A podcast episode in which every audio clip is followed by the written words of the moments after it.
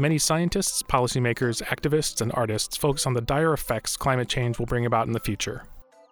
Water shortages, coastal flooding, climate refugees, mass species extinction, just to name a few. It has become ever more clear, though, that we are seeing the effects of climate change right now.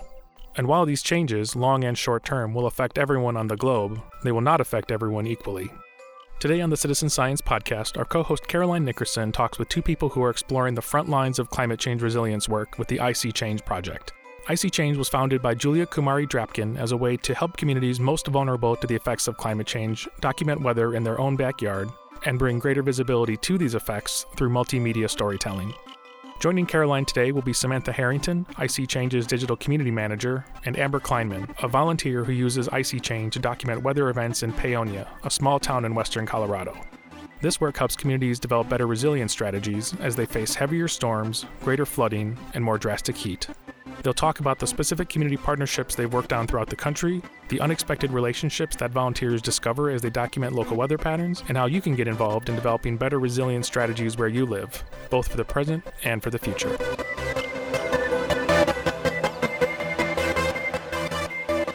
Samantha and Amber, thank you so much for being on today's podcast. I think we'll start with introductions.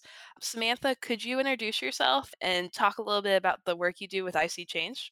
I started working at ISeeChange as a reporter, reporting on stories and questions and observations that the ISeeChange community had. As I worked more and more with ISeeChange, I started doing some of the community management work, which means I sort of do a little bit of everything. I make sure that anything that the community is posting is something that we note and sort of keep track of to see if it's a trend um, I do social media, reach out to partners that are either doing resilience work or are in need of sort of the community level understanding of weather and climate. Yeah, so I do a little bit of everything and I really like it.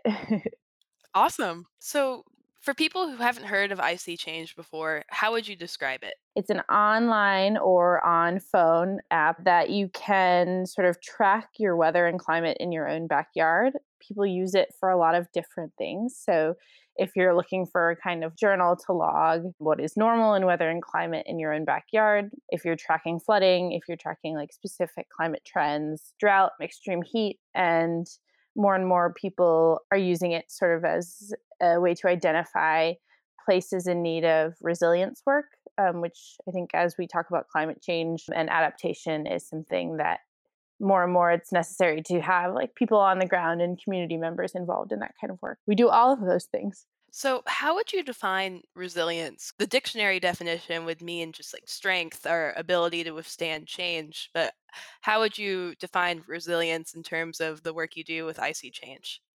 So, resilience work when it when we talk about climate change is sort of this understanding of like what climate models say, what climate projections say, what we can expect future weather to look like whether that be more intense rainstorms that cause more extreme flooding, lower snowpack in places like Amber's, maybe that lead to prolonged drought. We understand those things as what the future looks like, and then we say, okay, how do we plan for that? If we're going to see more flooding, what sort of stormwater projects can we do? If we're going to see more drought, like what kind of projects can we do to help farms? In the face of climate change, resilience means being flexible and being able to make changes that allow you to live a life that like you are happy with it's not necessarily going to be the exact same as it was when the climate was different resilience projects aim at providing people ways to deal with flooding to deal with drought to deal with extreme heat to deal with health concerns of climate change and to you know stay alive to go to work to go to school to be relatively okay despite things changing pretty rapidly. Awesome, awesome. Amber, do you want to introduce yourself, say a little bit about your background, and a little bit about the work you do as a volunteer for ISeeChange? Sure. I'm Amber Kleinman, and I've been an ISeeChange contributor, uh, reporter for, well, since 2012, since the very, very, very beginning. It started really in my little town of Paonia, Colorado, This has always been something that I've done. I've journaled about local weather and made notes for myself. And so having other people interested in collecting information was just a fabulous project to get involved with because uh, I love looking into that personally. Awesome. Um, how did you find out about it all the way back in 2012? Julia Kumari Drapkin came to our town. She came to the radio station, which is KVNF in Paonia on our main street, started to kind of set up the site called thealmanac.org, which was the original one. And she put out a, a PSA on the radio station to come on down into a meeting to talk about how we could crowdsource local information about weather patterns. And so I just heard the PSA and showed up at the meeting with my journals, and Julia was there, and we met, and we just had this passion about the same things, and we just started working together. Great. Wow. And it was originally called the Almanac. Samantha, could you give more background on that? Yeah, sure. So Amber probably has more of the background than me since she's been around longer. But I came on in the spring of 2016. Oh, wow. Okay. Um, ISeeChange has done a series of, of local pilots, um, really trying to figure out how important it is to involve more larger scale communities rather than just individuals in gathering weather and climate data to like look at specific problems or trends and to find solutions. The Colorado pilot in 2012 was really focused in like had a good relationship with public radio and so a lot of the stories that people were posting on ISeeChange were sort of radio stories. There also was a local pilot in Harlem about urban heat indoors. There was also a local pilot in New Orleans about flooding, and that's something that we're still working on. And we also are doing some urban heat monitoring work as well. ISeeChange is a uh, global international platform that anyone can post from. We have a man who posts monthly from Kenya. And so that is a data set that is really interesting because he posts from the same spot every month. And you can sort of see the like effects of drought or flooding just based on that spot, right? His grass is really dry or it's really flooded. And we can sort of look at that and learn a little bit about what he's dealing with. But when we look at the communities where we have like a bigger user base, like Amber's or like New Orleans, um, you have an even bigger data set to say, like, these are the problems that this community is dealing with. These are the like trouble spots, the places in need of, of help. And whether that be like a location or like a weather trend, like drought, and sort of use those to get a better understanding of like where work and resilience and adaptation work needs to be done. Amber, um, maybe you can give some more insight too about how ISeeChange has changed from the Almanac days to now. Sure, sure. So, in the beginning, um, the perfect fit in this area is that there's a lot of agriculture here and a lot of farmers who keep notes on weather.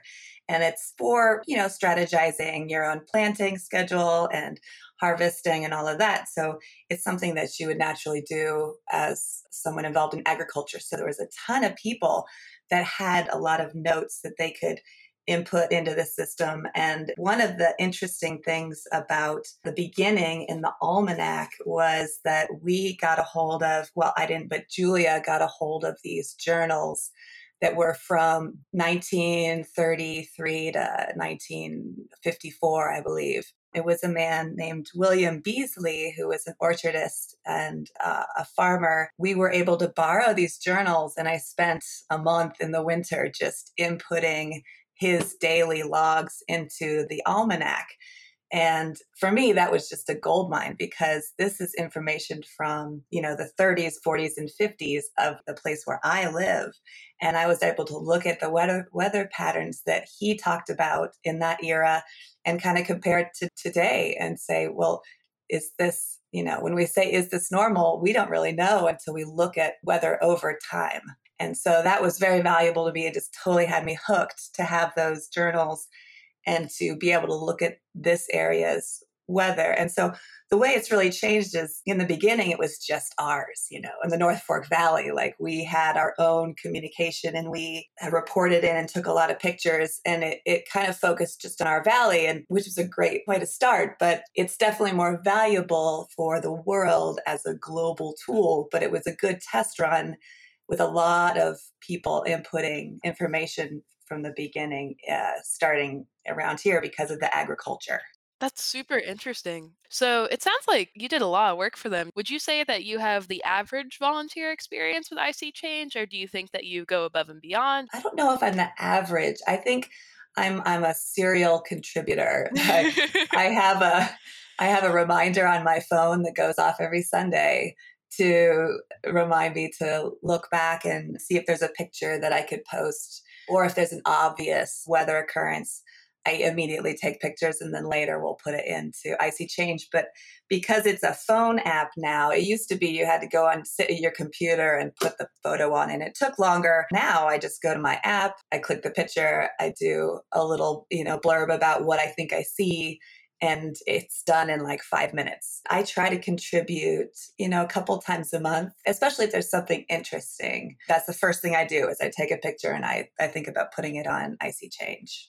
So anybody can just download this app and just take pictures of their surroundings and start regularly contributing to observe changes. Yeah, yeah. And you just you get a login and it's super easy. You kind of find your niche. Like I think it becomes a natural thing that you do when you're always looking at the weather and when like it's especially hot in February, boom, I, I take a picture and send it. Or if there's no snow, you know, I take pictures and I try to think of ways that it's valuable for the future. I think it's really hard to know what this is actually going to be worth. I think in retrospect, it's much more valuable than we know of because we don't understand what we're posting really. We don't understand the value of it until we look back years later and go, oh, see, that pattern happened and then this happened. And even if you don't know exactly why you're posting it or if you think it's important, you just post it and it's simple and easy and it's not like you don't have to think about why and make it some big dramatic thing you just keep regularly posting and let the future decide was it valuable or not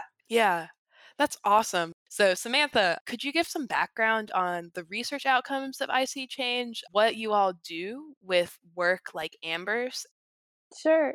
That sort of brings up another interesting point about how we've changed since the beginning and i think how the national and even global conversation about climate change has changed in that time because you know in the beginning it's sort of can we show people that climate change is happening and impacting them based on like what they see in their own backyard i'm based in madison wisconsin so like if i like look out and I say, like, this winter has been really weird, does that help convince me that climate change is happening and also impacting me? And as the years have gone on, and that's something that becomes questioned less, the question that people in our community have had, and I think people around the world have had is okay, like, if this is the new normal, like, how do I deal with that? If I can't get to work four days of the week because my street is flooded, what does that mean? If I'm a farmer and I'm dealing with drought, what does that mean long term?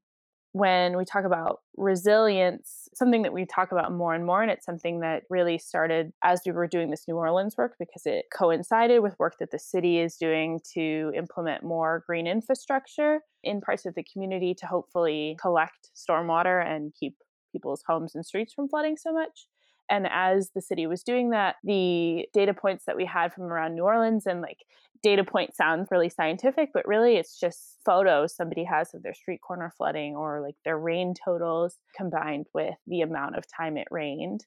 Those sorts of information were really helpful to like engineers and designers because they knew which spots needed to be targeted. They had a better understanding sort of of how the water moved we're working with quite a few coastal communities right now to sort of figure out how they can use ISeeChange to document the increased coastal flooding that they're seeing, how we can combine that with things like tidal data, tidal gauges. And so I think when we talk about what are the research outputs, it's so many different things because, like Amber said, like we don't really know what normal is anymore. And that's why that historical Beasley data was so important. And it's also why the data of Amber or other people who post regularly, but maybe not in sort of like a, a resilience effort minded way, is so important because it helps us understand what is now versus what was then. And also, like when we look back in the future, we have sort of this understanding of what this time period was like in weather and climate in our communities.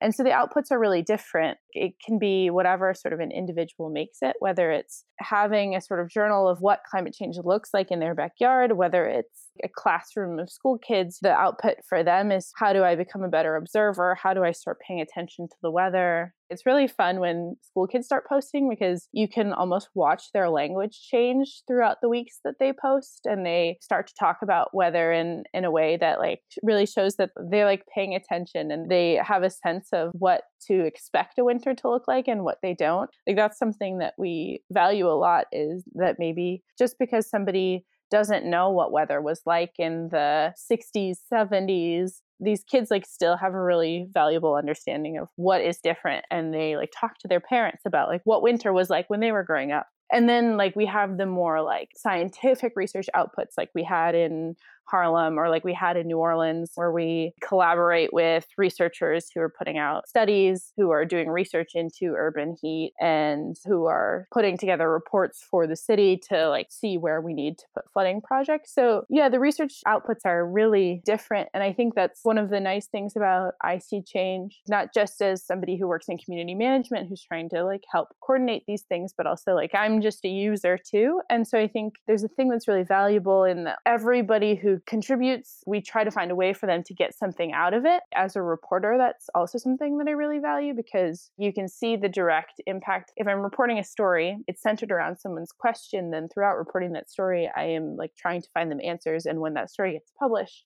that I'm providing value to the community, whether value be like being part of a larger scientific study that maybe changes how we talk about urban heat or how we plan for flooding in the future, or whether that just means giving value to somebody to contextualize their backyard or helping them learn how to talk about weather.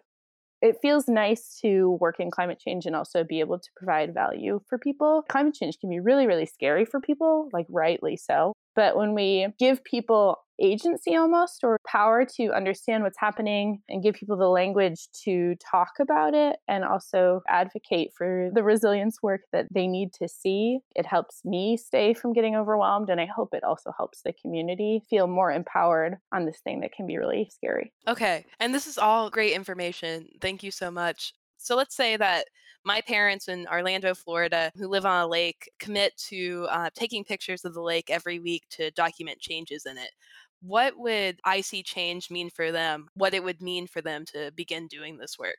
When I think about looking at how lakes change over time um, and how they might change with climate change is like ice over. So obviously you're never experiencing that in Orlando, but another climate trend that is something that's been seen more and more and was something that we actually saw quite a few posts about on ISeeChange last year was increased algae blooms as water gets warmer and as more intense rainstorms cause more nutrient runoff into the lakes, it's a more favorable environment for algae blooms to happen. Those can have a number of health concerns for humans or for wildlife that lives in or depends on the lake. So, one project that I might suggest to your parents, like documenting a lake in Orlando, would be to you know take pictures monthly, weekly, um, probably weekly or more frequently during the summer just to see if any algae blooms happen, how they change, if it's something that seems worse than when they first moved there. That can be paired with observations that people were seeing around the, I think it was around North America last year. We had people posting from Ontario about algae blooms, people posting from California about algae blooms. And so all of that information sort of combines into us noticing a trend that this is something that people are dealing with more and more. And I would say that the like first thing that probably we do with that is we would sort of investigate that in the form of a story that we would publish on ISeeChange. And we partner with Yale Climate Connections to do that. So it would be published there as well. And if it's something that local communities are interested in looking at more like in depth, more like scientifically, and saying like is this whole lake going to be covered in algae in 50 years like what do we do with that what does that mean for our health that's something that like we could turn into more of a, a local project to sort of investigate what algae looks like in orlando and algae is just an example because it is what came to mind. But I think anything that you see changing in your backyard has value that researchers or people working in climate change science or resilience don't know. We like to say that you are the expert on your own block.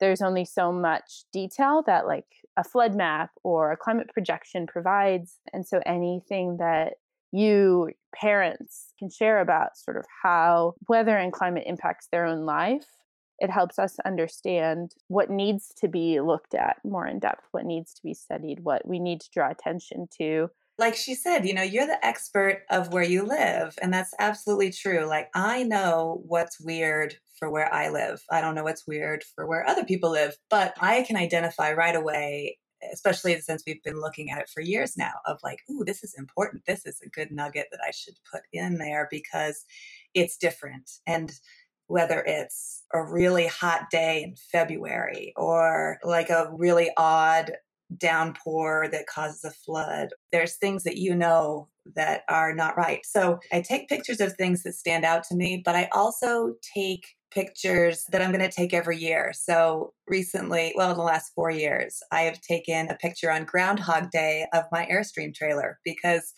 it's in the backyard. And the first year I took this picture, we had so much snow that it looked like it was just a floating silver hot dog on top of the snow, you know? So that was really interesting. And then year after year on February 2nd, I go back and I take the same picture. So now I can look year after year and see, you know, that year we had a lot of snow and it had lasted all winter long. And then there's another year where there's absolutely no snow. That was last year that, I think, year after year, the same spot, the same day is valuable. And so it can be that simple that you just take a picture of the same thing and year after year to see what looks different. I can look back on my posts and, you know, adjust the scope. I can look at things in my area, I can look at things nationwide, I can look at things worldwide. And the more information that you see, the more you know data points that you can include in thinking about weather the posting isn't really an end in itself it's more of just getting down eh, so that other people can look at it as well so you take a picture and you also provide some commentary. So would you on this February 2nd, would you say, "Oh, snow's a little high this year," or yeah, I would just um, I just take a picture, and I typically I like to do just simple facts and not get super wordy about it. Temperature low and high, and precipitation for that day or that week. Things that are tangible that are useful. I try not to like project and judge when I make a post because like I said, nobody can tell where this is going really. So I just make observations that I believe are factual. I take the picture, post it, I put in a couple lines about why I think this is interesting and post it. It's that simple. And then um Samantha on your end, so you mentioned that sometimes you all will write articles about like commonalities you see across different areas grappling with the same ecological problems or climate problems. From the example of Amber's community, what type of work have you all done with the user base there? Are a lot of people who live in Amber's community on ISeeChange? Is it just Amber? What have you all done with that data? I'm super interested. Definitely. The really great thing about the general area where Amber lives is that there's like a lot of good data from long term data from 2012 on and even from historical records beyond that when we talk about like climate regions, we tend to like group smaller communities with similar communities. So, like, in addition to the records and the data we have and the posts that we have from Amber's community on ISeeChange, there also is quite a few people who post every year from Durango, Colorado, from other places that are dealing with similar things, questions about snowpack. And so for example, last year, some of the ISeeChange community, who are researchers in their own right, um, were posting about a pretty significant lack of snow last winter. And so, as the season went on and as we got into June, there was a pretty big, like an unusually big wildfire outside of Durango. And so we did a story on wildfire and used all of the data that people had collected in ISeeChange posts from the winter to sort of talk about how winter precipitation plays into how dramatic a fire season might be. that's another thing that is useful. People on ISeeChange sometimes notice signals that there's going to be another problem down the line, right? So people in Colorado last winter were saying we're not getting enough snow. What does that mean for fire season? The same thing was happening actually in Southern California in the summer. People were saying all of the leaves on my trees have like turned really like crispy and brown and crunchy, or more trees are falling over than normal in windstorms those trees were showing signs of drought, which a few months later, there was major wildfires in the hills just northwest of there. So, is another example of people being experts in their own community is like sometimes they notice signals of a bigger problem coming. More and more every year we try and pay attention to like what people are posting from Colorado in the winter. Like it seems like people are posting quite a bit more snow this year, so hopefully that means good things come June that's another sort of way that people's posts can be useful is is like paying attention to how the weather now impact what natural disasters might pose problems in the future. I think the that's the most recent example, I think. No, actually, that's not the most recent example of a story we did with some of Amber's posts. Amber noticed something really interesting last summer. It was something along the lines of your bees were active, but there wasn't as much in the hives. Yeah, yeah, that's right. So the drought over the winter had been observed. There was just no snow and winter never really came. And the bees were active all winter long. Like I took pictures of them in January flying. Like that doesn't happen here in Colorado. It shouldn't happen. Like they go dormant uh, usually mid December, and I don't see them until later in February. So that was weird. And then come to the end of the fall of that year, I go in to assess how they're doing to overwinter. And so they need to have, in our climate, they need to have 90 pounds of honey on the hive to survive the winter. So when I go through the hives, I make sure that they're full. And after having a super dry winter and then having a hot, dry summer, there was very little nectar for them to collect. So the hives were all very light going into winter. So that was something I hadn't thought of. The actual flowers were drier and there was less nectar for them to collect and bring home to make honey with. So that was another repercussion of the previous winter affecting the bees the following fall and their survivability for the next winter. Yeah, I saw that post on ISeeChange and I was like, that's really weird. I like I wonder if there's a story here. I filtered the ISeeChange feed to see what other people were talking about pollinators and there are actually quite a few people in the like New England as well who are saying there is a ton of wildflowers but there aren't many bees or there are flowers and there are bees, but the bees like seem unusually active. I started reaching out to like scientists and researchers who were saying that actually, like, yes, flowers produce less nectar in drought because nectar is some proportion water. I can't remember exactly what it is. Pollinators were having to be more active to get the same amount of nectar, and for the most part, they weren't. And there's been actually a lot of research on that in Colorado um, with hummingbirds because hummingbirds are an easier pollinator to track. It's hard to get a sense of like how many native bees are pollinating something because it's hard to track like little bees flying around.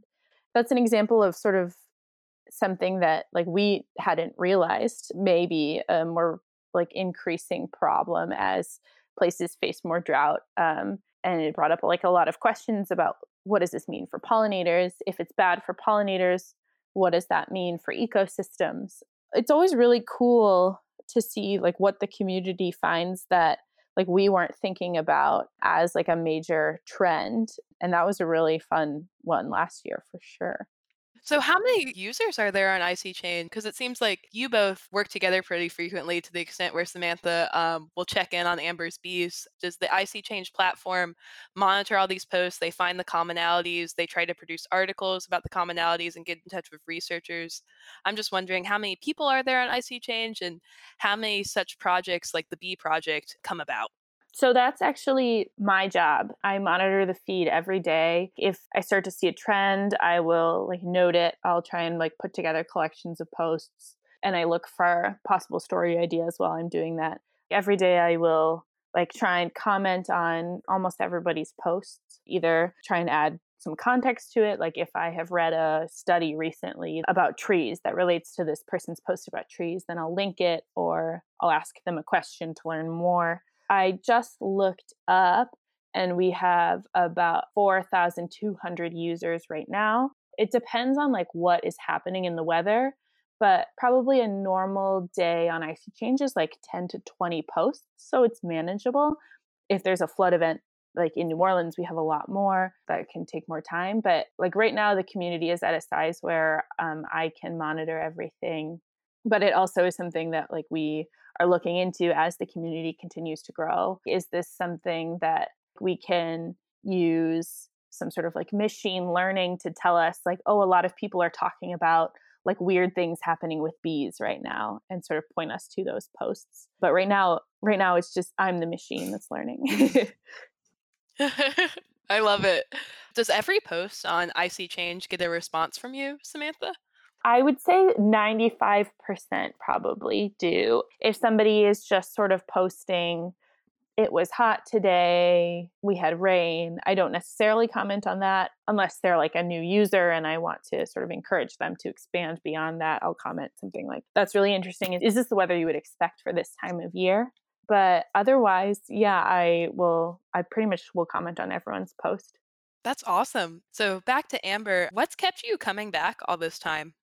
Well, I just find it fascinating to be able to have the resource to look back and compare year after year in my area. I think that's originally what had me hooked is that I would use it for my own purposes to compare years. So like last year was disturbingly hot, but then I went back to 2012 when I was like, oh, that was another hot year. I'll go look back and see what posts happened in 2012. And sure enough, it was similar. And so I can think, well, you know, that was four years apart. I wonder what is, you know, 2022 going to look like? Is that going to be another dry year? Like, how often is this going to happen? For my personal uses, that's incredibly important to be able to know that in February, if we get a warm up in that third week and the trees start to flower, what that means for the summer. Do I need to start storing water up or what things can I do to prepare for dryness? But I love to be able to adjust the scope of my own world, which is important to me, but then bring the scope wider and check out nationwide or worldwide and see everyone else's worlds and how they're reacting. Like all of that adds to the information that I'm using to kind of think about my world, my climate, microcosm and macrocosm. It's fascinating to me in the present, and it's really even more fascinating to look back and look at in retrospect and kind of add up the patterns that you see. Awesome. That's really awesome. And then back to Samantha, what do you think is next for ISeeChange? How do you see the platform growing? What projects do you think you all will take on?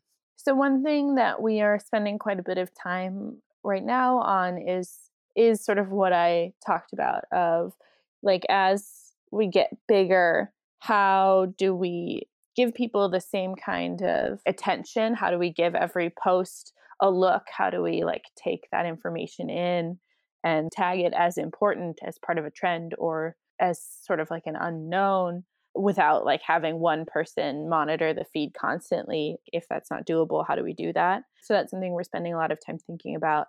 And the other things that we like specifically are doing is we are trying to spend more time specifically on flooding and also specifically on heat because those are two things that can pose pretty regular challenges for people um, and we want to be able to help our community understand either heat or flooding or both in their community and what they can do to cope and so we have expanded to a couple more flooding communities to do some of the same work that we have done in New Orleans with them. In particular, we're spending a lot of time working with Ocean City, New Jersey, but there's also community in New Hampshire, some communities in Virginia and in Florida. And then we are trying to take a look at how we can incorporate more sensors. So, right now, anybody with a rain gauge can register their rain gauge and sort of add that data to the posts that they post on ISeeChange. But we're also trying to sync ISeeChange posts with heat sensors,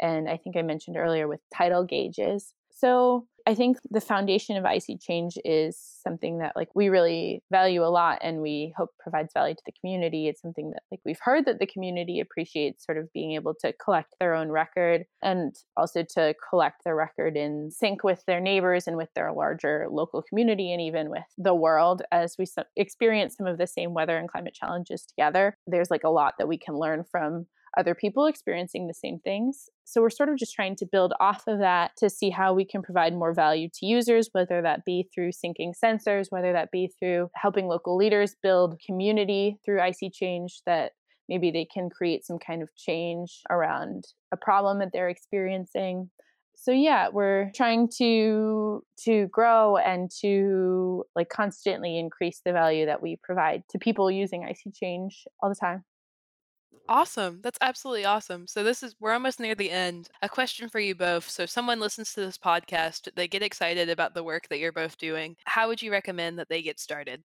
You could go to the website, so iseechange.org, or if you have a smartphone, um, we have an app both in the Apple Store and in Google Play. You just search ISeeChange Tracker. And then, yeah, beyond that, I think a great way to get started is to pick a spot or like a general area that you see every day and maybe photograph it every week and start to, to regularly post. Another cool thing that you could do is create an account, sign in, see what other people are talking about in your community, and sort of use that to inspire like what you look for in posts. There are different areas of study on the site. So if you are one of those people that needs to focus on one area, you don't know what's important to post about, like you can do first and last, which is just like first frost, last frost, first day of snow, first day of 60 degree weather, simple things like that that are tangible that you can jump in and post about that thing in particular instead of just a general post.